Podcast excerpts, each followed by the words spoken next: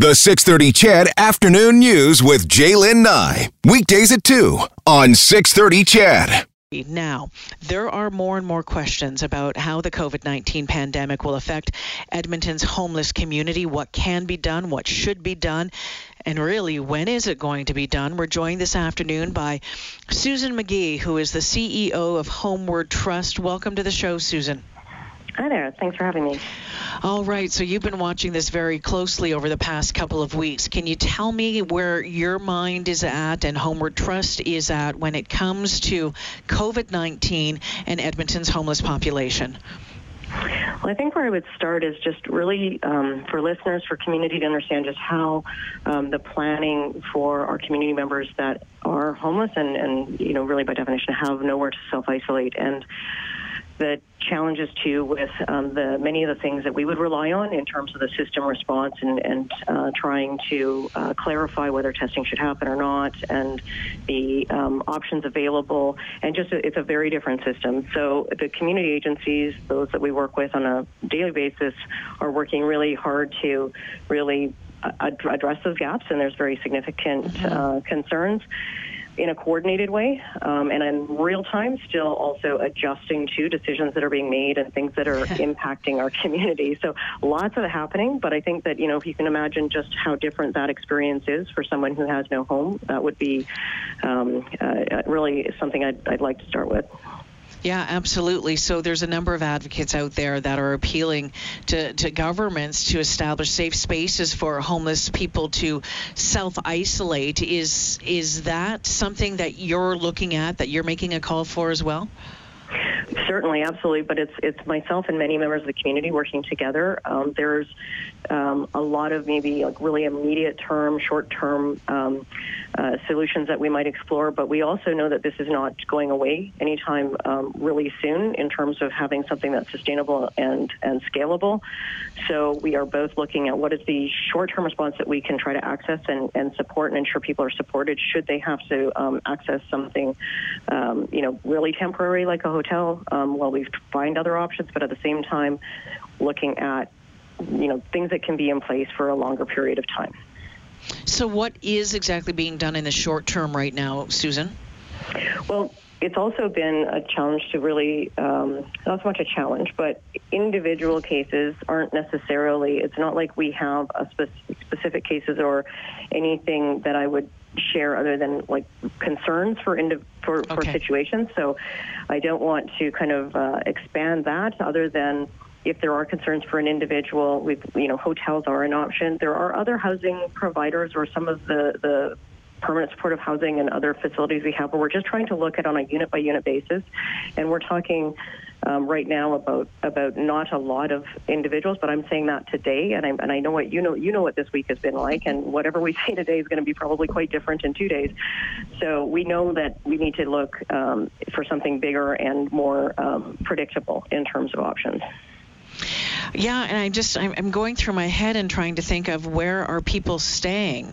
Where are people staying when you look at, at, homeless shelters and that sort of thing? And if we're supposed to be self isolating, staying away from each other, how is that working?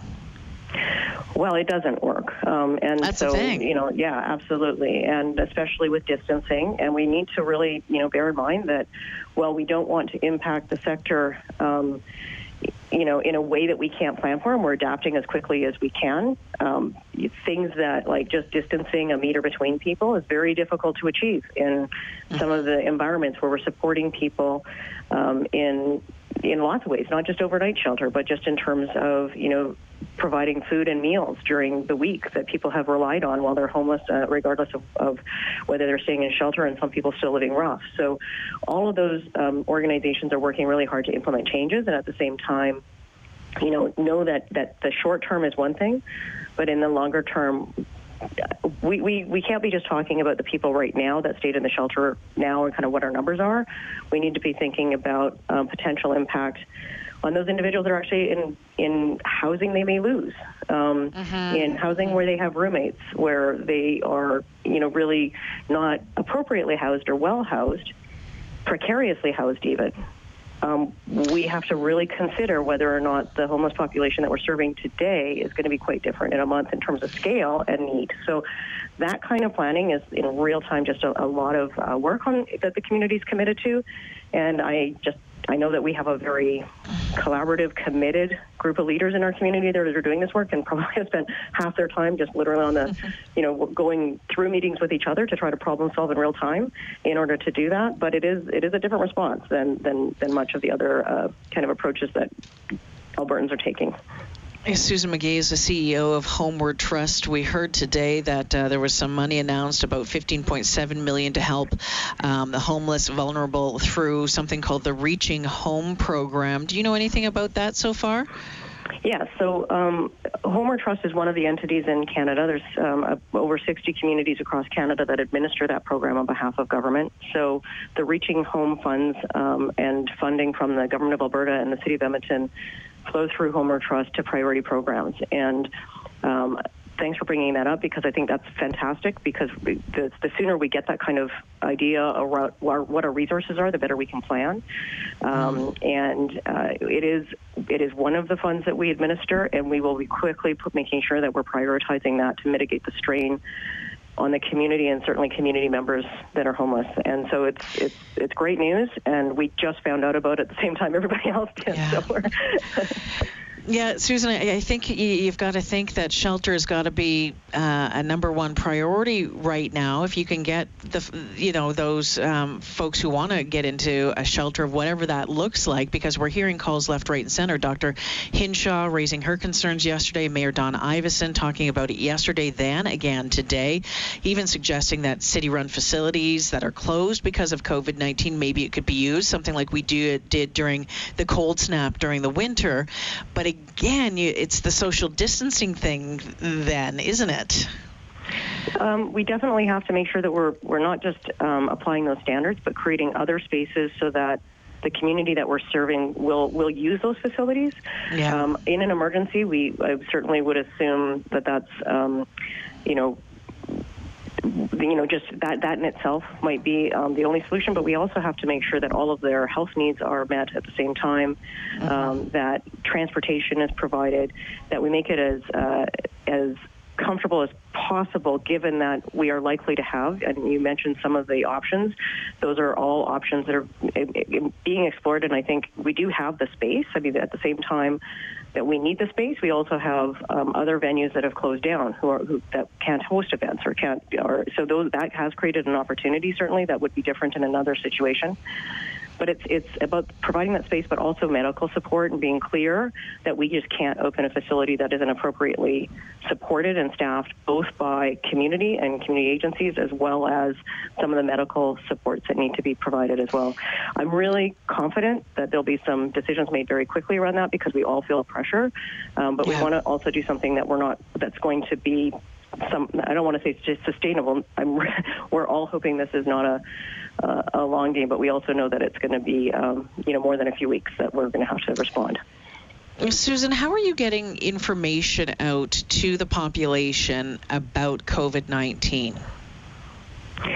So, as the organization that kind of plays that convener role and works with agencies, um, we are trying to facilitate quick information exchange between organizations um, as much as we can, providing daily updates to those agencies. And those agencies have been very responsive at um, updating their their clients, individuals using their their their uh, facilities and and through outreach and uh, you know really creating awareness, but also not panic. Um, you know, we want to make sure people are really monitoring their health and seeking support if they are unwell. And that outreach has been um, really amplified in, in recent weeks, um, given the evolving situation. But it is also something that the community we, we rely on the community to do on a on a regular basis. You know, through through a lot of the kind of information dissemination that literally has to be person to person.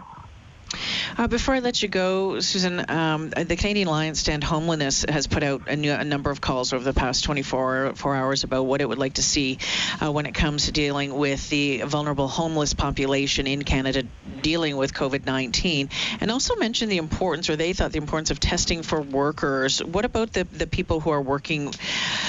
with um, with these with these folks, and um, do you think that there's a need for for testing um, compared to other sectors of the workforce? Well, I, I think you know t- testing is critical, and rapid testing, um, particularly for in- individuals experiencing homelessness or, or in transient situations, so that we can make determinations really quickly. And part of the thing about the the system that is frontline um, in shelters and in drop-ins and other in other areas is that um, we they we really need them. We can't open shelters without yeah. them. We can't provide services without them. So their health is, is very critical and being able to ensure that we have just the staff to roll out the strategies that we know are critical and going to, you know, keep a crisis from happening in a shelter in a facility it has to start there. So I would really support a lot of what the Canadian Alliance is saying in that regard. Um, it's it's maybe not really intuitive to the rest of um, uh, individuals who are you know trying to get through on 811 and maybe you're having a hard time doing that or some of those other barriers. Um, but when it comes to that frontline work, that is um, very important just to be able to open um, a shelter and offer services, making sure that we are um, that staff are safe and that and that where um, the entire environment can be supported is is I think uh, the right thing to do. Susan, I want to thank you for joining me this afternoon. Much appreciated. We look forward to seeing how um, your plans roll out in the coming days. Thank you so much. Thank you.